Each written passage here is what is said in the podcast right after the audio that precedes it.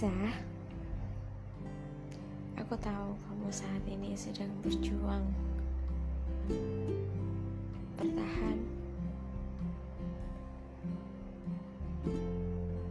dan kamu berusaha menyelamatkan beberapa orang yang ada di sana. Sebenarnya ini berat buat aku,